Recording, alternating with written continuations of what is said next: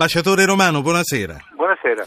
L'ho chiamata per parlare eh, di Germania, eh, della, um, del Nord Stream, cioè del gasdotto che eh, sarà un'alternativa a quello che dovrebbe servire, dovrà servire il sud dell'Europa, ma eh, vorrei parlare con lei anche dell'attualità oggi della Nato.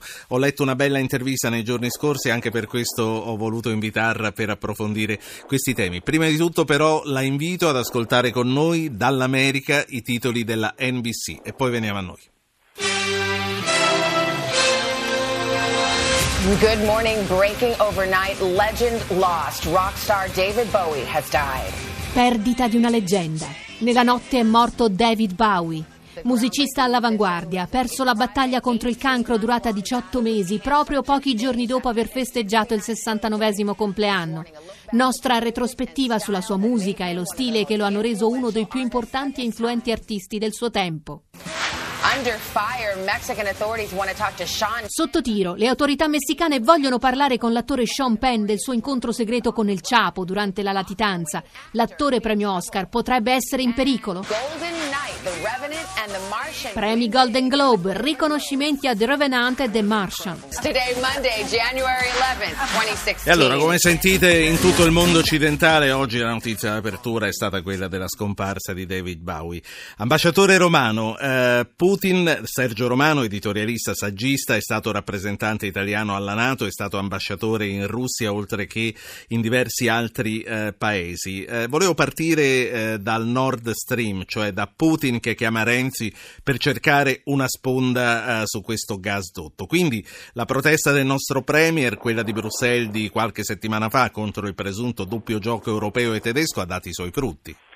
Certo, e credo che Putin abbia capito che un favore a Renzi in questo momento poteva essere utile anche per lui e questo mi sembra che sia perfettamente vero. Eh, devo dire che Renzi non aveva torto in questa faccenda perché non è stata una faccenda pulita. Eh, io sono sempre stato contrario alle critiche forti nei confronti della Germania e della signora Merkel che mi sono parse eh, parziali, partigiane, non, non, giuste, ma quella faccenda del Nord Stream e del ruolo che Schröder, il cancelliere di allora, ebbe eh, in quella scelta che fu una scelta tra l'altro eh, come dire, sprezzantemente antipolacca perché sappiamo che quello stream passa a nord delle coste polacche e taglia fuori interamente la Polonia. Ora, tagliare fuori l'Ucraina posso capirlo, forse la Polonia no, dal momento che è pur sempre membro dell'Unione Europea. Insomma, per, certo, per parecchie ragioni, io penso che la Germania abbia dire, digerito quella faccenda dove c'era un colossale conflitto di interessi eh, con una indifferenza che non mi sembra giusta.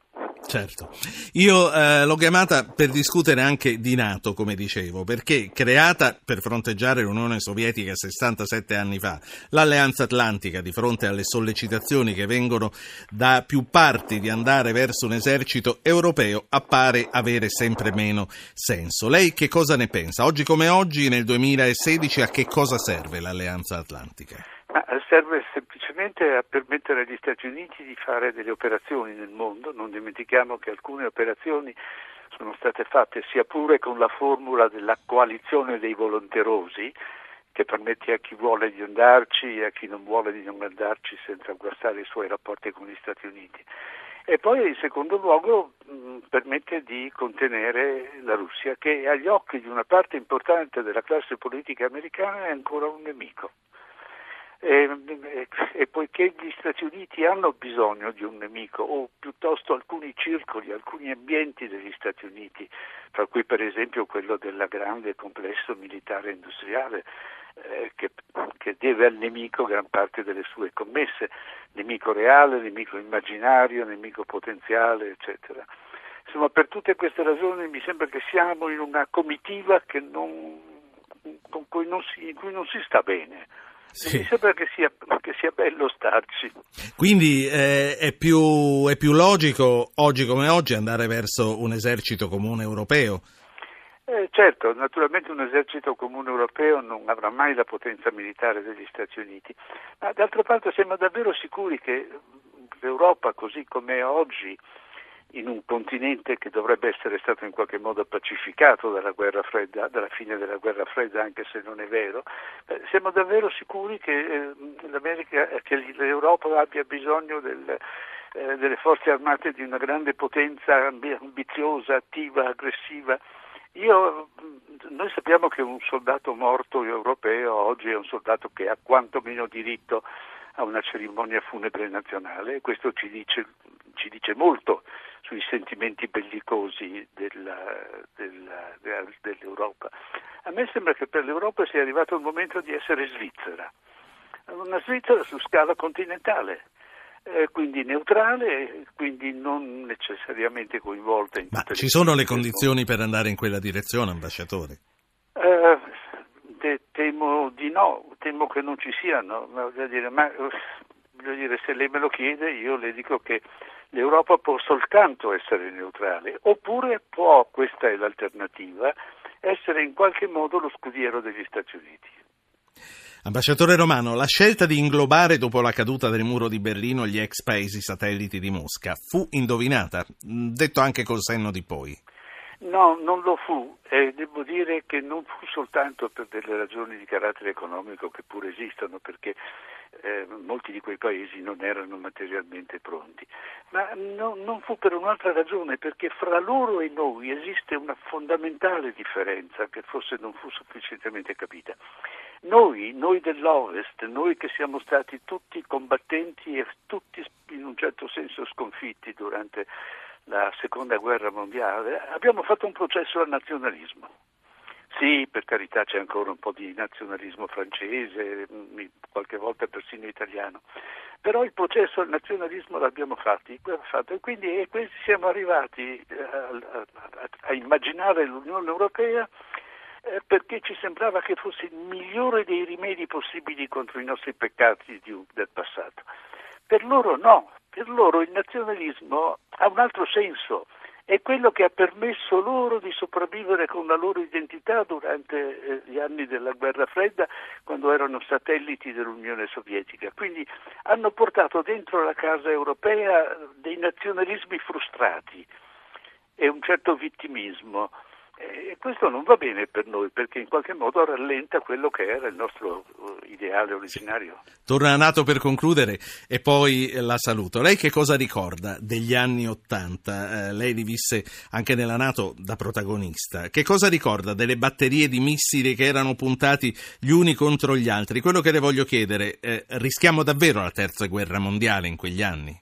No, non la rischiavamo affatto perché dal 1972 io una parte di quegli anni ero a Mosca, ma nel 1972 gli Stati Uniti e la, l'Unione Sovietica avevano concluso il più bel trattato che sia mai stato concluso negli anni della guerra fredda. Era il trattato ABM, ABM vuol dire antimissili balistici, con cui i due paesi si impegnavano a costruire soltanto una postazione antimissilistica nel loro territorio. Quindi se ne costruivano soltanto una, questo significava che lasciavano il resto del territorio aperto, esposto a un'eventuale rappresaglia se uno dei due avesse colpito per primo. E questo, come dire, condizionarsi reciprocamente con questo gesto di autovulnerabilità è stato il miglior fattore di pace mai esistito. Bene, le ricordo che il presidente Bush ha denunciato quel trattato e Putin naturalmente ha visto in quella denuncia una potenziale minaccia. Quindi momenti come Cuba non abbiamo vissuti negli anni Ottanta per quanto riguarda l'Europa. No, credo che negli anni Ottanta tutto sommato la guerra fredda desse il meglio di sé, cioè garantisse la pace come mai non era stata garantita prima. E poi noi avevamo, come dire, un dinamismo europeo abbastanza importante. Non dimentichiamo che è al Castello Sforzesco di Milano che si è tenuto un vertice eh, durante il governo Craxi eh, con il quale si sono lanciate tutte quelle misure che sarebbero poi sfociate nel mercato unico, nella moneta unica, nell'Unione Europea in quanto Unione. Insomma, gli anni Ottanta non erano male. Sa. Ambasciatore Romano, grazie per essere stato in diretta con noi a Zapping. Sergio Romano, editorialista, saggista, ex rappresentante italiano alla Nato, ex ambasciatore in Russia.